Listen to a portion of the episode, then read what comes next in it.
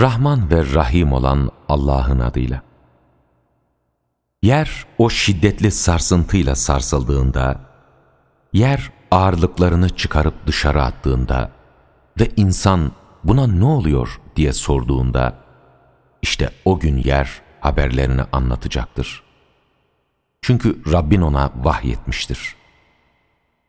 O gün insanlar, yaptıklarının kendilerine gösterilmesi için kabirlerinden bölük bölük çıkacaklardır.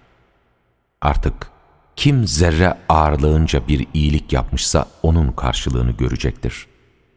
Kim de zerre ağırlığınca bir kötülük yapmışsa onun karşılığını görecektir.''